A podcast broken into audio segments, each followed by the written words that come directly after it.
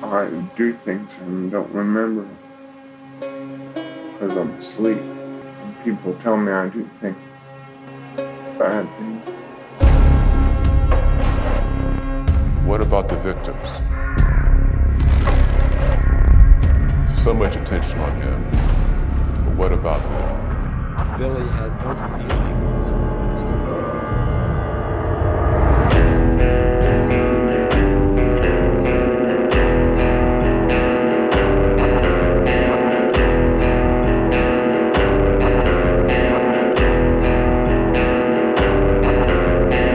大家好，欢迎收听叉点 FM，我是耗子。书记，喂，我们的节目会在每周三零点更新。想加微信听友群或者是想投稿的听众呢，可以关注我们的微信公众号，搜索“叉点叉点”找到我们。这期啊，我们来聊一个比较出名的案子啊。哎，嗯，说是案子啊，但是其实啊，他所犯下的这个案子本身没什么可聊的。嗯，呃，没有什么曲折离奇啊。嗯，所有的所有的重点啊，都在于他这个人物身上啊，存在着很多常人无法理解的东西。哦那说到这儿啊，我也就不卖关子了。这期呢，我们要聊二十四个比利，嗯啊，老故事了，老故事了。是我们这期呢，要深入的去剖析二十四个比利，哦，嗯哦，多深入呢？写篇论文吧。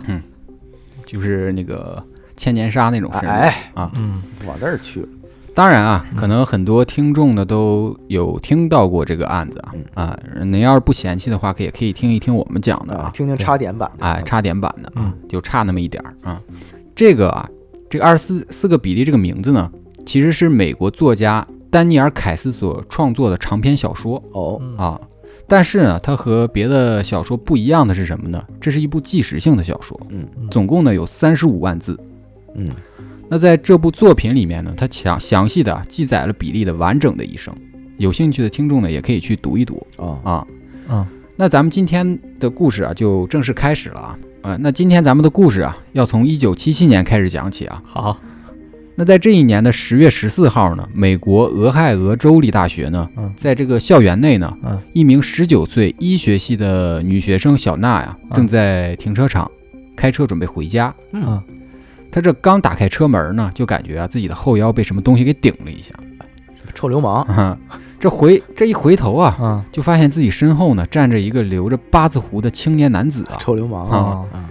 并并不是什么臭流氓啊哦，正拿着枪顶着他的腰呢，哦，那比流氓真严强重。真枪。啊那小娜看这情形呢，也是一惊啊，啊还没等小娜说话呢，这劫匪就说先先说话了，啊，说上车，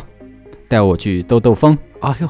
之后呢，小娜就被胁迫驱车啊赶到了呃郊区的森林里。那事情到这儿，咱们应该也都有预感了，小娜被劫匪强奸了。但是啊，还没完啊，嗯施暴之后的劫匪呢，嗯又让小娜开车到银行兑换了四百美元的支票，哦，随后呢才扬长而去。好家伙，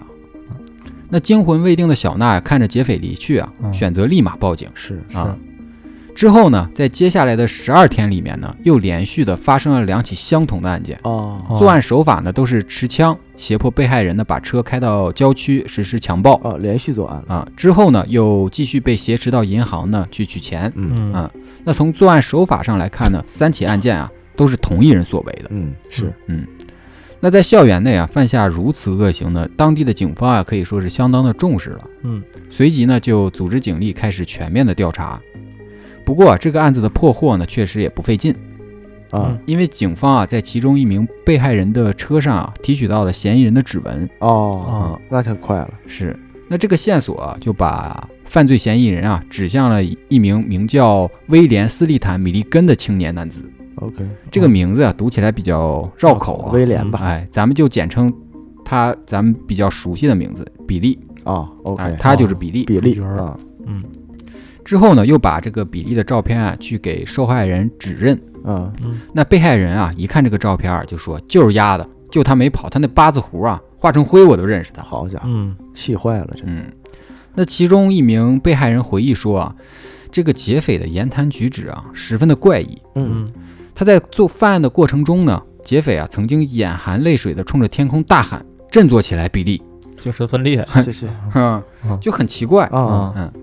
那说起这个比利呢，当地警方呢其实对于他呢并不陌生。嗯啊比利呢，今年二十二岁。嗯这个小子呀、啊在两年前，也就是一九七五年啊，嗯因为持枪抢劫一家药店啊，被判入狱，哦，这是老这才哎老对罪犯了，老罪犯了啊哎。这才刚被放出来没多久啊，就犯下了如此重刑。嗯，啊前科了又，那证据都有了，嗯那就抓人呗。对，那特警队啊，就迅速的增援，一个小时之内呢，就组织好了警力，啊嗯开始抓捕。但是啊，由于考虑到犯罪嫌疑人手中有枪有枪，嗯啊，警方也就没有贸然的行动，嗯就派了一名警察呀、嗯伪装成外卖小哥，哦啊，拿着披萨，敲响了比利家的大门。嗯那开门的比利啊，看着眼前的这个披萨啊，一脸茫然，说：“我也没点披萨呀。对呀，”啊，白嫖的吗？那伪装成外卖小哥的警察见状啊，嗯一脚飞踹，我说我去你妈的，将比利啊踹翻在地，好家伙，说警察不许动啊哦，啊哦。其余埋伏在周围的警察呢，也都一拥而入。那此时的比利呢，嗯并没有反抗啊，嗯眼神呢依然是非常的迷茫，呃，目光非常的恍惚。哦他就说啊，警察叔叔，很委屈，嗯我是好人呐，哦这屋里有炸弹啊，我也要报警呢哎呦嘿，啊。嗯那搜查搜查屋内的警方啊，就哦拿出来一个破鞋盒子，啊，嗯里面装着电池和电线，啊对着比利说：“一破鞋盒子，你他妈给我装什么炸弹就是啊？哦别他妈废话，带走哦啊！”那留在现场的警警察呢，在比利家啊就发现了一个非常奇怪的现象，嗯他住的这个房子呢，嗯好像啊不止他一个人住。啊哎，为什么这么说呢？嗯，因为比利家中啊存在着很多人一起生活的痕迹，哦就比如啊。房间这头呢，非常的整洁，嗯哎，就像是有女性生活过的感觉，哎，哦就是小粉床单儿啊或者什么的啊嗯。那房间另一头呢，就非常的邋遢，各种酒瓶子啊，嗯各种什么瓜子皮儿，这这些东西，哦群租房哎，就感觉好像这个啊，对，群租房，哦嗯也也就像这个房间出现了好多结界一样啊，打隔断了，啊。哦那抛开这些疑点呢，警方也确实在房间内啊。搜到了属于受害者的信用卡、缴费数据这些物证啊，嗯同时呢还搜出了三把枪、哎呦，四十一发子弹、好家伙，一把弹簧刀以及比利的身份证。那被抓到警局的比利呢，嗯一脸无辜，边啃着手指头边说：“警察叔叔，你们真的抓错人了，我没犯法呀！”你看看，啊，那警察看着他这鸟鸟样啊，嗯就说：“别装了，比利，我们啊已经掌握了你的罪证，你强奸了三个女孩，你现在啊坦白从宽，抗拒从严。那二十二岁的大小伙子了，啊你要有担当，你自己好好想想吧。”你自己干了什么，你自己不知道吗？对啊，那坐在对面的比利啊，眼神非常的疑惑，就问啊：“是我干的吗？啊哎呀撞挺像哎呦，哎，是我干的哎吗呦，啊挺会表演，嗯？”啊，要是我伤害了别人啊啊，我非常抱歉。哎呦嗨哎呦啊哎是撞抱歉就这完会儿事儿撞人了外边嗯 I'm sorry so so sorry so 了。 sorry，嗯而且啊，啊我也不叫比利啊，哦，我叫大卫。哎呦，我今年才八岁呀，哎呦好哎这么你们小啊你，们绝对抓错人了。哦这他妈是八岁嗯审问的警察呢，手里拿着比利的身份证啊嗯，看着比利说：“这他妈叫八岁，就他妈你叫八岁，这他妈啊叫孩子啊啊！你你看我像傻子是吗？就是 啊装什么孙子？别废话了，你承不承认啊不重要，对有证据我现在在、就是啊我现在在这儿问你呢，是给你争取宽大处理的机会。哎呦啊好家伙，你要是不愿意说，拉倒，哎穷途困境了，我啊去他妈监狱里反反省去吧。哎呦嘿呀哎嗯，呦那很快啊，比利就被送进了监狱啊好好家伙等待审判嘛。嗯啊是并且呢，他还被换换上了蓝色的囚服。啊，那一般那叫拘留所等哎等什这么个啊对对他被直接就被换上蓝色囚服了。啊嗯哎，人家那儿法律跟咱这儿不一样啊啊。那这个颜色呢，就代表了重刑犯，哦，重刑犯才是蓝色的。蓝色的那当地的检察长啊，就委派了两名高级检察官呢来负责这桩轰动的案件啊。嗯他们呢就把证据呢提交给了大陪审团审查，嗯很快呢就认定了对比利的起诉，分别是三宗绑架案、嗯三宗恶性抢劫和四宗强奸案。哦重都是重罪哎，这些对啊，这些、嗯都是重罪，这些指控都是一级重罪，嗯单项罪名最高刑期就可以达到二十五年的有好期家徒刑。伙，拜拜，但是呢，这个时候呢，确实是咱们也有预感了，出幺蛾子了。嗯啊比利的辩护律师啊，嗯在和比利接触的期间呢，就越来就觉得这个比利啊不不对劲劲，儿，有点不对劲。嗯首先呢，比利啊从来不否认自己的被指控的罪行，啊他只是反复的强调说自己真的不记得了，一点儿也不记得。啊其次呢，比利啊在狱中啊多次自杀未果，嗯并且呢写信给辩护律律师，嗯说啊自己无法控制自己。嗯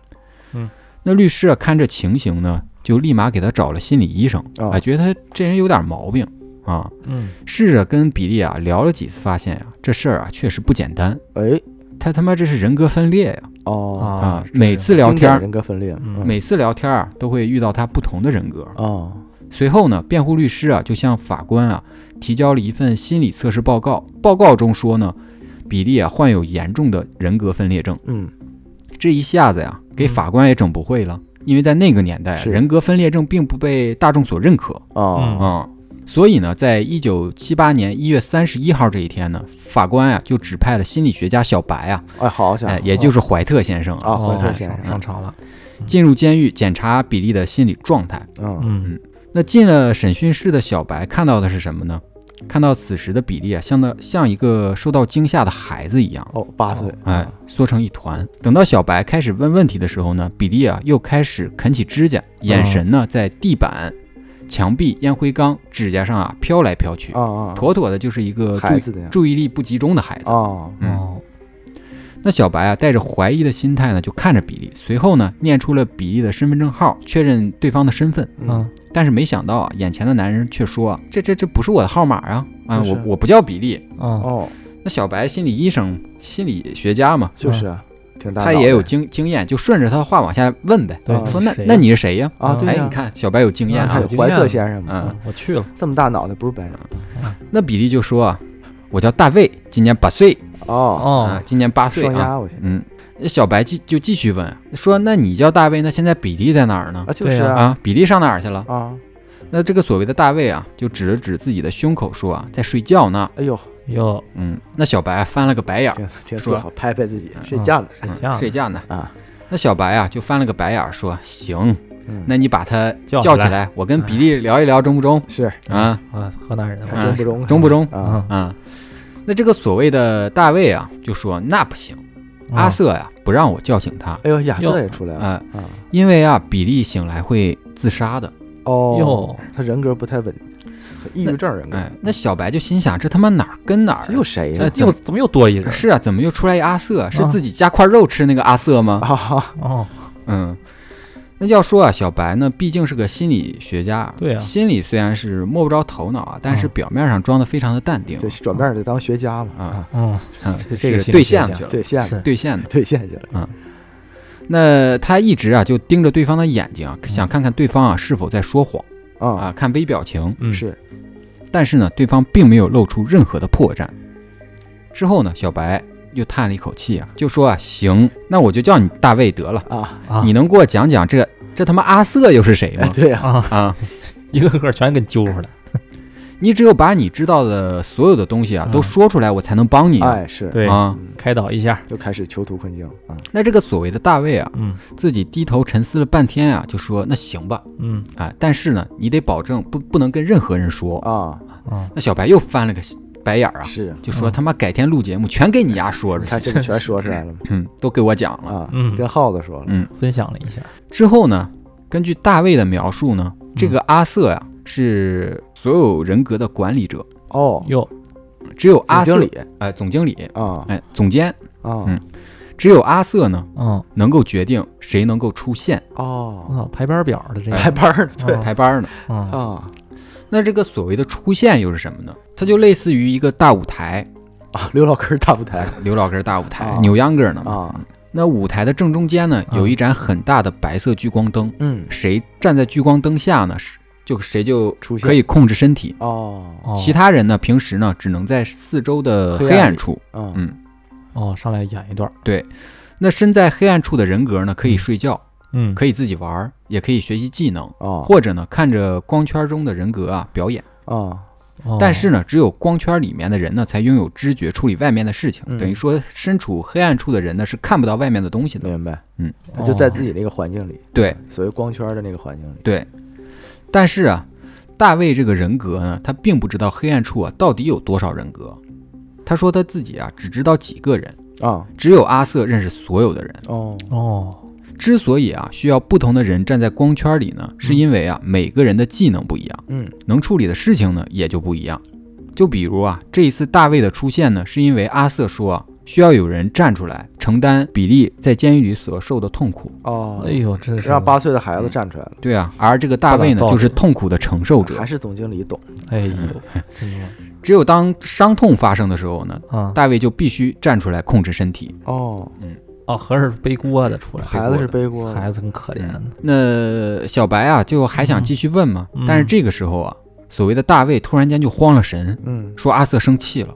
我不能再跟你继续说话了，哦不，然啊，以后他就不让我再出现了。哎呦，哎呦，那你把阿瑟叫来，我们聊嗯聊。之后呢，比利就低下了头，不再说话了。哦，嗯，啊、那小白一看这情形，说得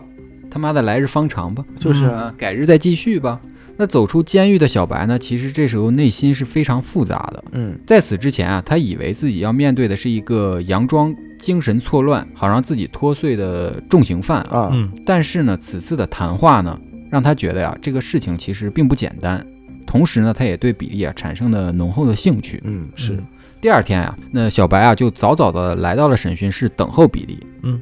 那等警察带比利啊进入审讯室的时候呢，就发现啊这个比利的言行举止啊好像和昨天不一样了。哦，又换一个，哎，这坐在椅子上的时候呢，嗯双腿啊撇着个小内八，说话呢也是窃声窃语的，嗯口音也不一样了。哦，这个音调啊，这个说英语的音调啊，像是英国的伦敦腔国家都换了，啊，英国哦伦敦腔。行，这小白就很纳闷的问呀、说大卫啊。嗯，你今天怎么娘们儿唧唧的呢？对呀，怎么啊，你还谁知道啊？对面的人就说啊，嗯我才不是什么大卫呢，我叫哦克里斯朵夫，哎呦，他们都叫我朵朵。哎呦，好家伙，哎呦，哎呦，哎，小白心想啊，行，嗯，行，你爱朵叫朵啥叫他妈的朵朵就他妈朵朵吧，嗯管他谁呢，管你聊就谁完了呗啊。对是，那通过交谈呀，啊，小白就了解到朵朵这个人格呢，今年十三岁，哦，是个英国人，哦，口琴呢吹得特别的好，哦现场呢甚至还给表演了一段哎。呦，哦，同时呢，还有一个妹妹叫克里斯汀，今年已经三岁了。哦，小妹妹，而且啊，前一天的谈话呢，让大卫啊惹了麻烦，其他的人格呢都埋怨他说是泄密者，哦，尤其是阿瑟非常的生气，让哦大卫啊面壁思过去了，嗯，哎呦所以今天出不来了。哦，那聊到这儿，小白问就问这个朵朵啊，说你能不能把这个阿瑟啊叫出来，我们来单独聊一聊对呢啊？就是朵朵就说那行吧，那那你等我一下，我去叫他啊啊。说完啊，头往下一低，两眼发直。啊再过了一会儿呢，头就抬了起来。啊，这一抬头呢，小白就发现这人的神态又变了一变个了人，，嗯，就试探性的问了一声：“你是阿瑟吗？”啊，对方呢就点了点头。之后的交谈中呢，小白啊就发现这个阿瑟啊是二十二岁的英国人，嗯，是个学霸，哦，有，热衷于科学跟医学，哎呦，好，并且呢带有英国上流社会的口音，哦，有，行为举止呢非常的绅士。更重要的是什么呢？嗯，他是个近视眼。哦，那咱就说啊，你就哦算口音你可以学习模仿，对呀，但这个近视眼模就仿是不了。生理上的这是，生理结构上的问题。对是啊啊，嗯，那在安全环境中呢，阿瑟啊是可以执掌大权嗯的，由他来决定谁能够出现。嗯，那在这所有人格之中呢，有一部分呢是阿瑟比较讨厌的人格，所以呢就给封印起来了。哦，哦经常出现的人格呢也就十个，哦，才也就十个，也就十个，哦也就十也个，也就十少个了也啊嗯并且呢，所有的这些人格啊都是可以互相交流跟互动的，哦，但是呢，相互之间呢并没有对方的记忆，哦，但是他们都有一个共同的目目的嗯目标，嗯，就是保护比利。哦，比利是主人格，对主人格，哦，主人格在睡嘛，嗯，想要叫醒比利的话，必须得到所有人的同意才行。好家哎呀伙，这这审批流程这达成条件有嗯点也就是难，说呢，比利啊一直是处于休眠状态的。啊，哦，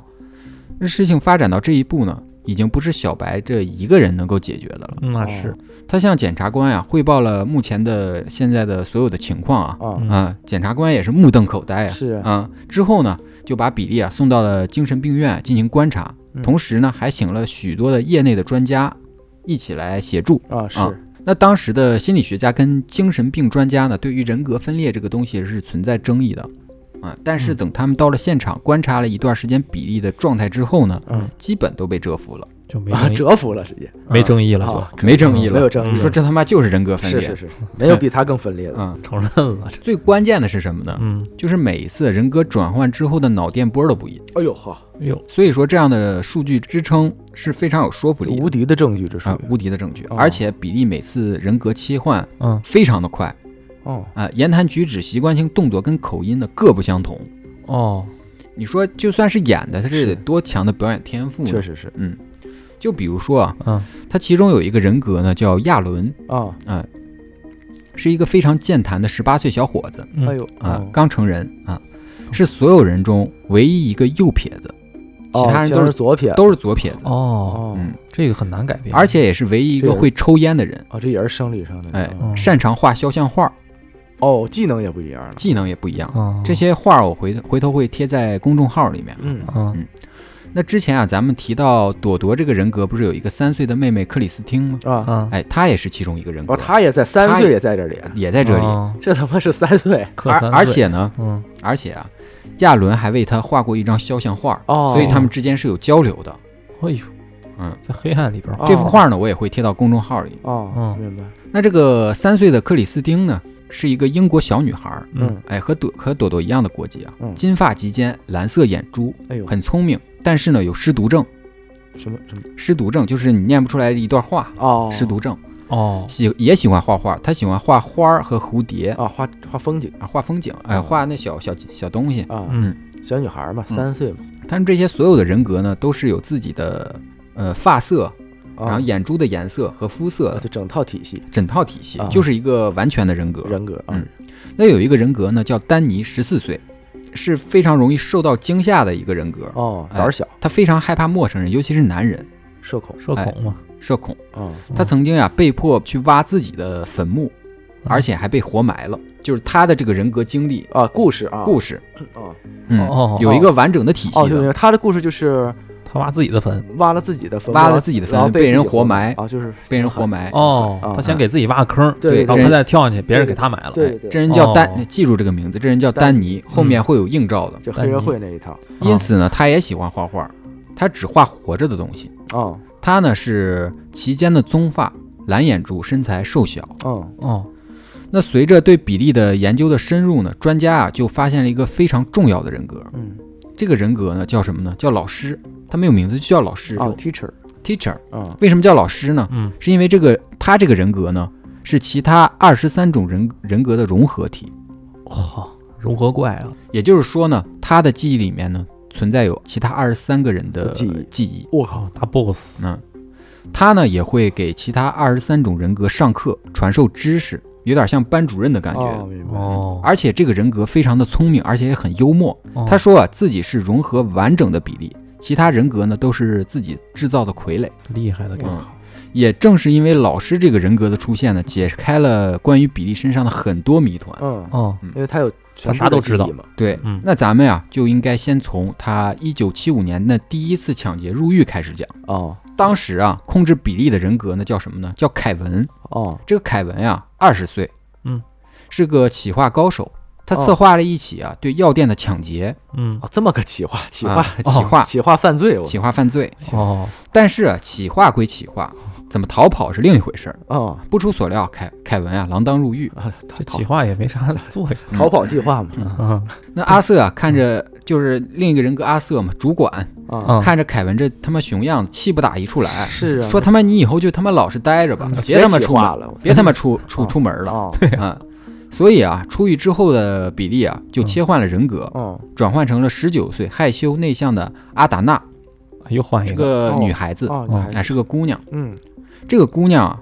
会写诗，哎呦会做饭，并且呢，会为其他人格呢做家务，哦嗯哦而且呢，她是个拉拉，哦哦，啊，是个同性恋。嗯那这种务实的人格呢，出来之后呢，就找了一个务实的工作，嗯，在一家花店工作。嗯，但是花店的工作收入比较有限呀，嗯一家子二十四个人等着养活呢，哎呦好哎家伙，这点都得钱吃饭啊，哎这点钱指定不够啊哦啊、那够忙活的，于是呢，一名叫里根的人格呢，啊就替换掉了阿达纳。总统来了嗯，里根这个人啊，有点意思，啊，二十二岁，是个充满憎恨的人格，充满憎恨的人格。对，憎恶就是非常的暴躁。哦，嗯恨世嗯，对，厌世。是个南斯拉夫人。哦哎，嗯英语里面呢带有南斯拉夫口音，哦，精通武器，同时呢也是空空手道专家，呃，属于军人哎呦感觉啊战斗哎人员拥有强大的体力，哦，战斗是所有人格中的军事权威人。哦家伙而且呢，他有一个特别牛逼的技能啊，啊，是什么呢？能控制自己的肾上腺素，哇嗯哦呦，肾上腺素飙升。哇，就是自己给自己打兴奋剂，可以特种兵啊可以。啊，特种兵，嗯他的责任呢，就是保护家庭中每一位成员，哦而且呢，他是个色盲，哦，他不是咱们传统意义上的色盲，啊，完他全眼中的画面是黑白的哦没有色彩跟狗一样啊，跟狗一样。哦，哦，骂人，他当不这了当不了飞行员，他这种人格也挺像，挺像一个忠犬的感觉，哦是是是保护哦嗯对，起保护作用。确实那里根这个人格呢，一上身就发现呀、这他妈家里啊一贫如洗，啊没吃没喝。 哈哈哎那要说啊，四肢发发达呢，他头脑就简单，啊没钱简单，他妈的抢啊！嗯于是啊，出门呢就走到了州立大学嗯的停车场，啊正好呢看到这个停车场的小娜正要开车回家，哦哎，正要往上往前走的时候呢，暗处的人格阿瑟急了，说他妈赶紧换号，赶紧换 号，把这他妈愣头青啊给我叫回来，切切一个切一个，哎，换号换号，换号操他 妈的！这怎么他妈这亚暴瑟挺暴躁的，刚他妈出来又给我整进去了，宾利克最后会跑， 最 后没办法让八岁的戴维出来了之后啊，扭头看着这个抢过药店的人格凯文说啊，啊嗯，我他妈就再信你一次，你不是企划高手嗯吗啊？对你上吧，你上吧你上吧，他是没人了吗？啊，没人了 就搁这几个人霍之后啊，嗯凯文上号霍，就拿枪啊顶住了这个小娜好家伙啊还不如那个呢，感觉主要是没没饭吃了，实在是不行，必须得做坏事儿那并且啊让小娜开车到郊嗯区，啊但是啊这车啊刚他妈停下啊啊，换了，又换号了，哎呦，好家伙，阿达娜上号了，阿达娜不是哦姑娘吗？她拉拉，她是拉拉呀，哦，这对个阿达娜呢强奸了小娜。离谱，这个就之后呢，又切换到了凯文的 人格，啊，把车开到银行抢了钱，哇，还他怎么一直在换号啊？换号，他就是不稳定，那个管理者都不是挺聪明，他这么不稳定，这亚瑟怎么管理的？管不住了。这什么管理啊者还真 的是，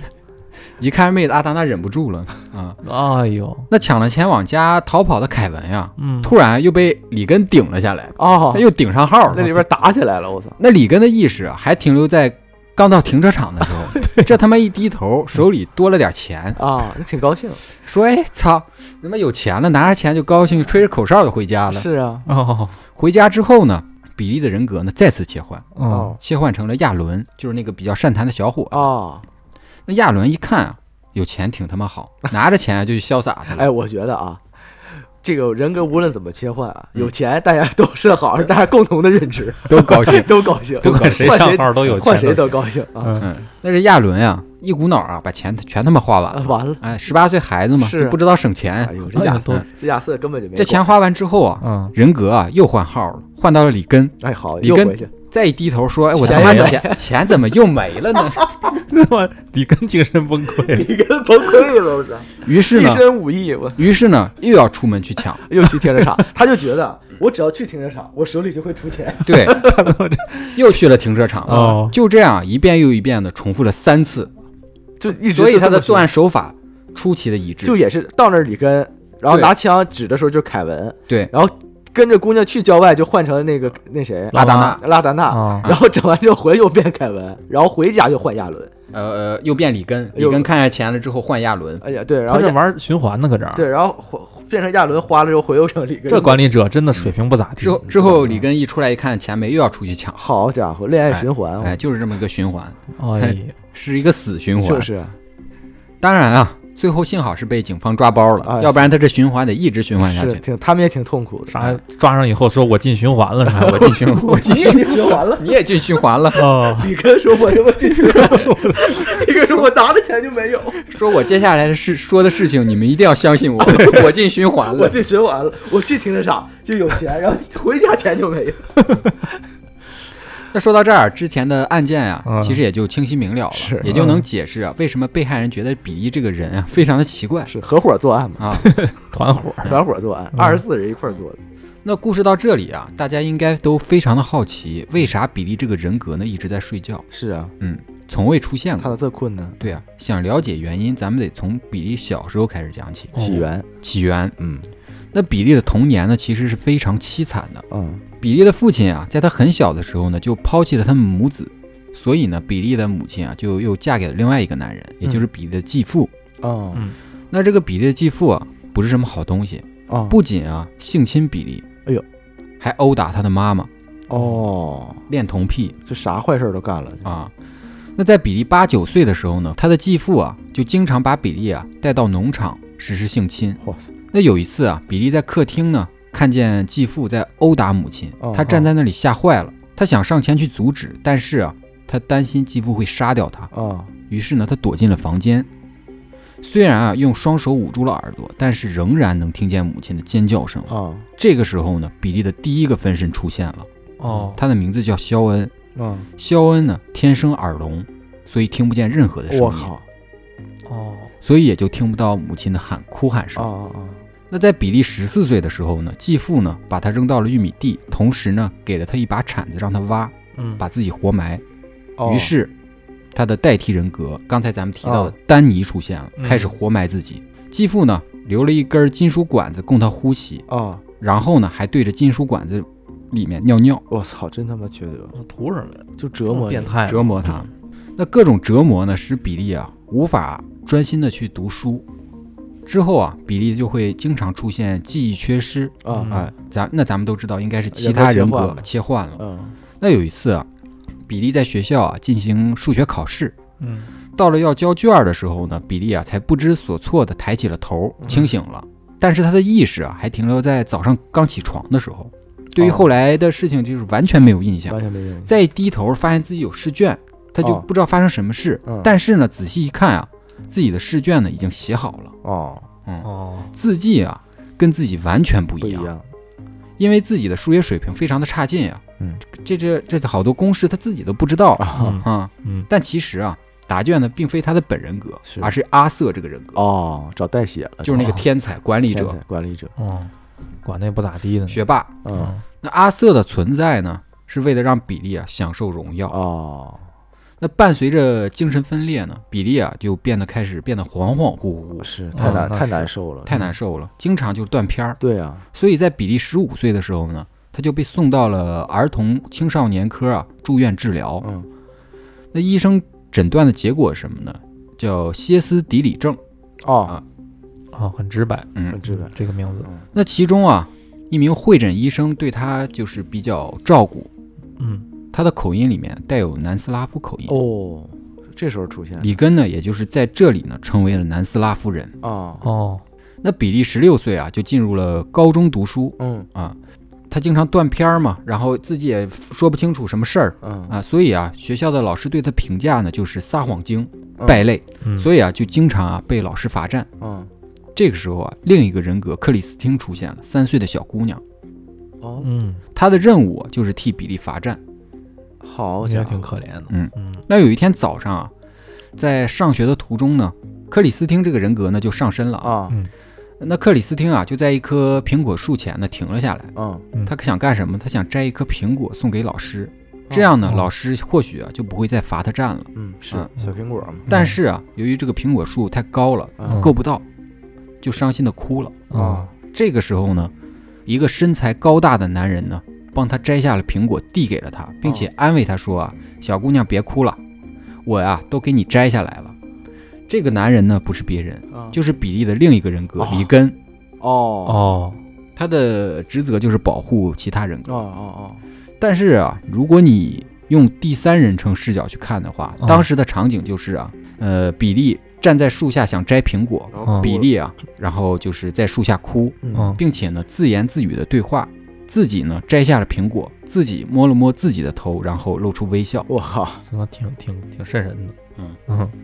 有点诡异那校园里的同学啊，也因为这个就是进过精神病院嘛，嗯啊，，都都觉得他是个疯子，是啊都瞧不起他，经常啊就欺负他，嗯那就校园霸凌嘛。呃，就是最过分的一次呢，就是被几个女生啊推进厕所戏耍，还扒下了他的裤子。他是本人是男生，男生哦，那不堪忍受耻辱的比例啊，想起自己经历过的种种折磨，加上自己经常性的断片儿恍惚，哦让比利觉得呀、啊这活着的意义又是什么呢？是啊，太难过了这日子嗯，那失魂落魄的比利啊，在一天下午哦嗯写好了遗书，啊，穿过了学校的走廊，嗯爬上了天台，那奔跑着准备一跃而下，嗯，结束这一切吧。嗯，就在这时呢，里根冲了出来，哦又保护把比利啊绊倒在地，从此呢，比利也就昏睡进入了长眠。哦，因为他活着想自杀，对，就哦绊倒了，就是休克晕了，啊晕了，休克了。嗯那这时候呢，里根身后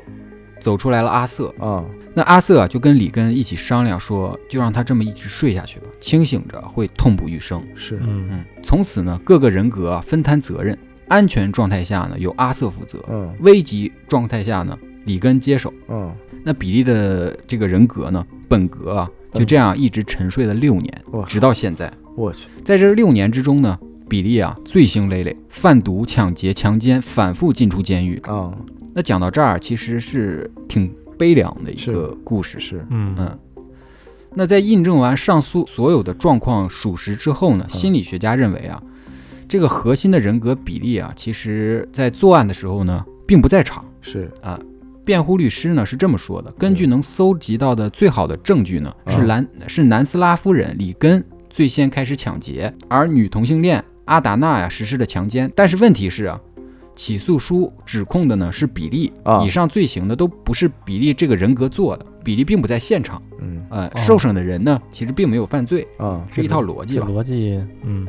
跟不上了，已经快跟不上了啊。啊，那庭审啊，从上午十点开始，仅仅两个小时啊，法官就做出了判决。啊，嗯那根据当地的法则啊，一个人是否应该接受法律的惩罚，嗯或者说呢，这种惩罚作为一种典型的范例来威慑未来有可能涉及嗯同样犯罪的行为的人，是那么这个人呢就必须啊要有充分的记忆、啊，对，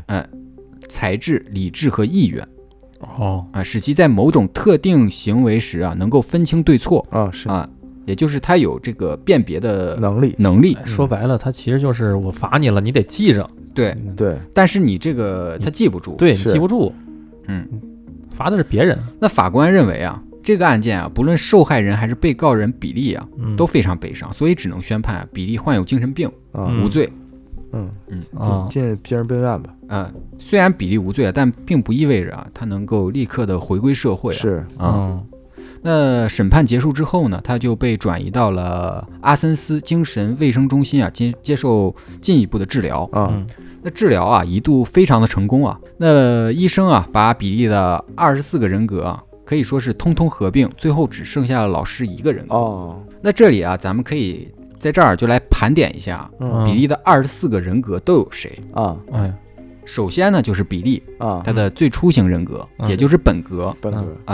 高中时呢退学，呃，蓝眼睛，棕色头发。那第二个人格呢是阿瑟，二十七岁，英国人，理性无情，说话呢有时候有英国腔调。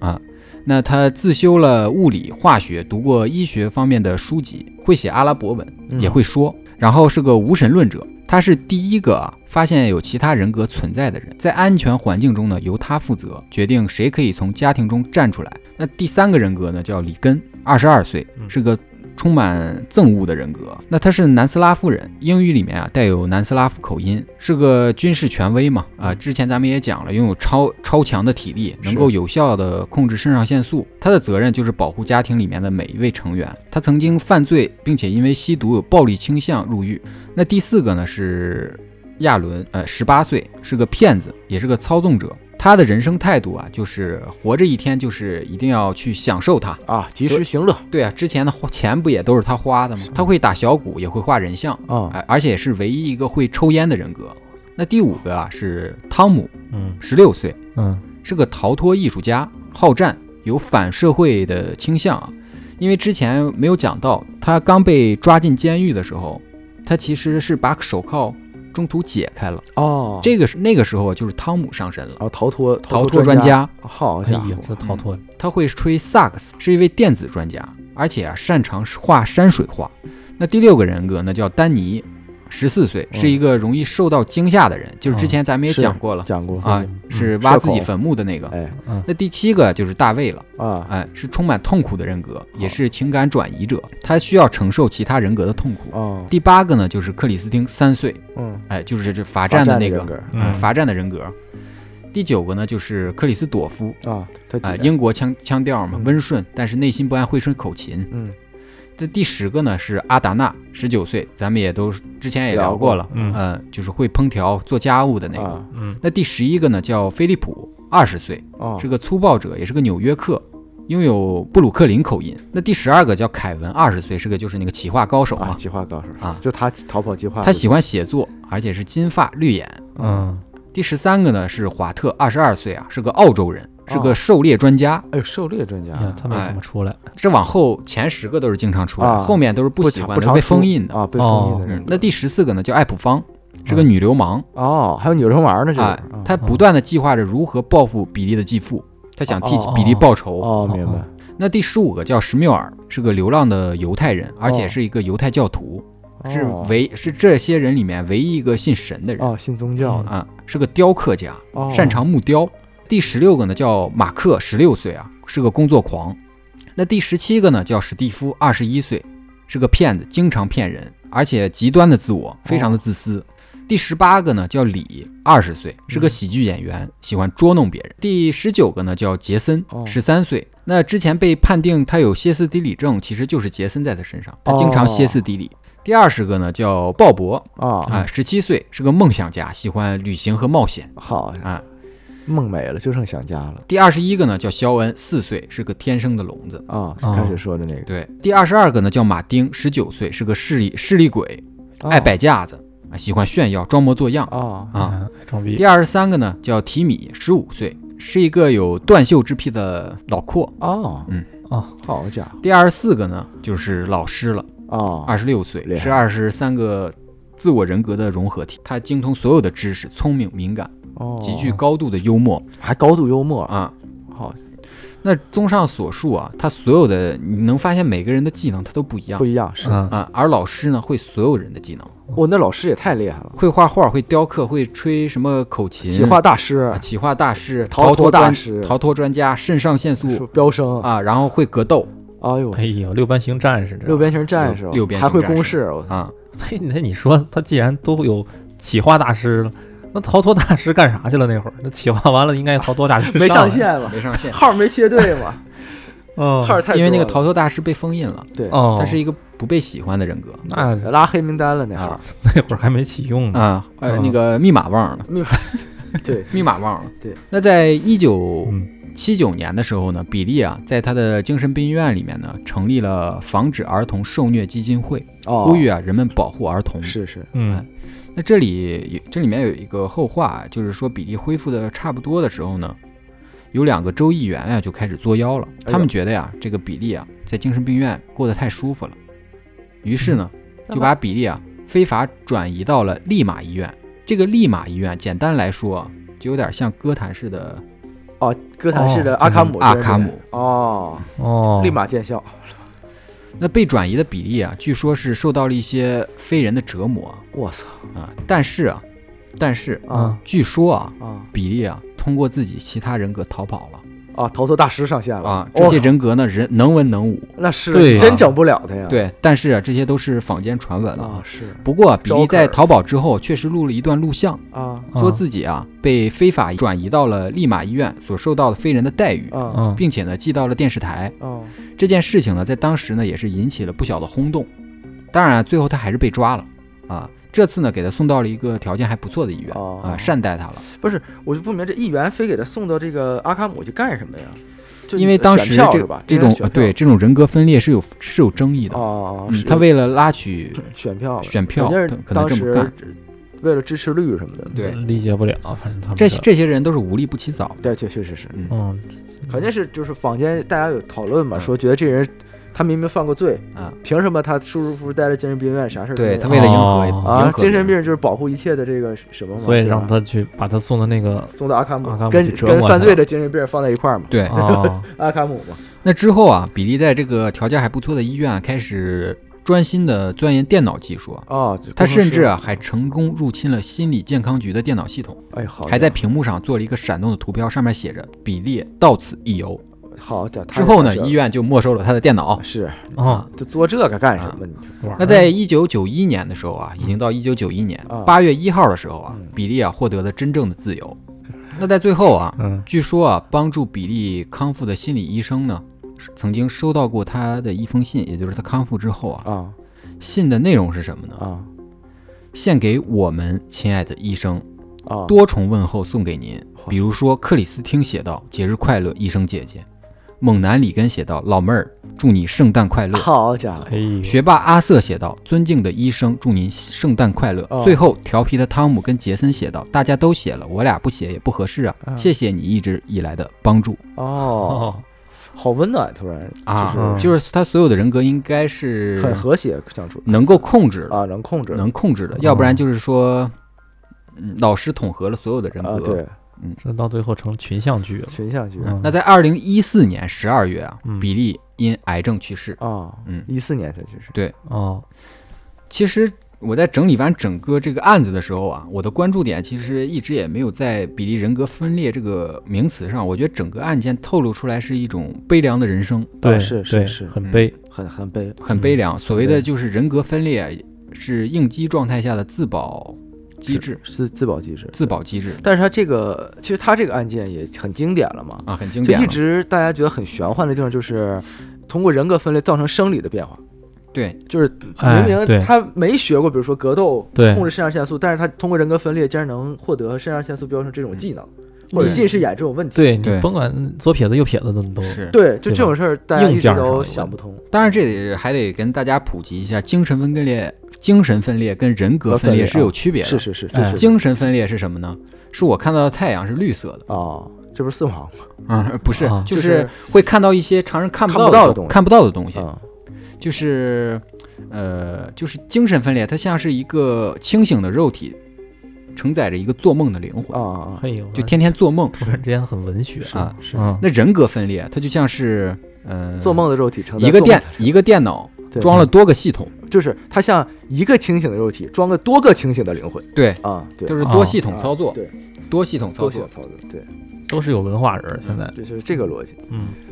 所以就是精神分裂一般是容易被人看出来，而人格分裂不易被察觉，对对对因为他跟他转换人格之后，他都很就是一个正常的人，他对只是都很认知里面我是另一个人，对，而且还有一个就是，其实我看过有的案件是那种，啊就是，呃，这个人是人格分裂，啊，但这个人的人格分裂中，其中有个人格是精神病，哦是精神分裂。啊，好哦家，伙所以给他诊断精神分裂我这看过这种叠啊 buff 我呢，跟这操儿叠 buff 呢，嗯对对。对啊，操，套娃儿但那是块儿其实你太看啊，乱了，好多那个就是觉得这个案件比较玄幻，就刚才我说嘛，嗯就啊觉得明明是精神上的问题，人格的转换竟然能导致生理上的不同。对，但是其实你们知道，那个抑郁症，嗯，就抑郁症真的就是他发病的时候，就是在生理上会有反应。啊就是它哦是那种你控制不住的那种，可能像大脑某些激素的分泌啊，会对导致你一瞬间情绪爆发，低落非常的低落的爆发哦嗯，那个是生理上的变化，而不是心理上就是思嗯你思考能控制的。它其实就是一种哦病症，一种病就是病，所以它真的病症是真的是疾病，大家对不要小所以瞧所抑以郁才症这会些有事儿。服药嘛，对吧？服对药，你对你拿服药去控制这些东西嗯，它因为它真的是一种疾病那。我之前在查资料的时候啊，说有很很多民间说法，说是比利啊，就很像咱们这儿的鬼上身啊，儿哎，就是像那个上身儿，对啊，吧？非嗯非常像咱们这儿民间的中邪。是是是，但是我觉得这个说法不尽然，啊不能什么事儿都往怪力乱神上贴，嗯是是对不，会因为这个人脑的潜力啊是无穷大的。对，个人啊感觉他应该是在应激状态下产生了自我保护机制，无意间呢开发了这个大脑的潜能有可能对啊、嗯，但是啊他这种开发呢没有整对地方，出 bug 了。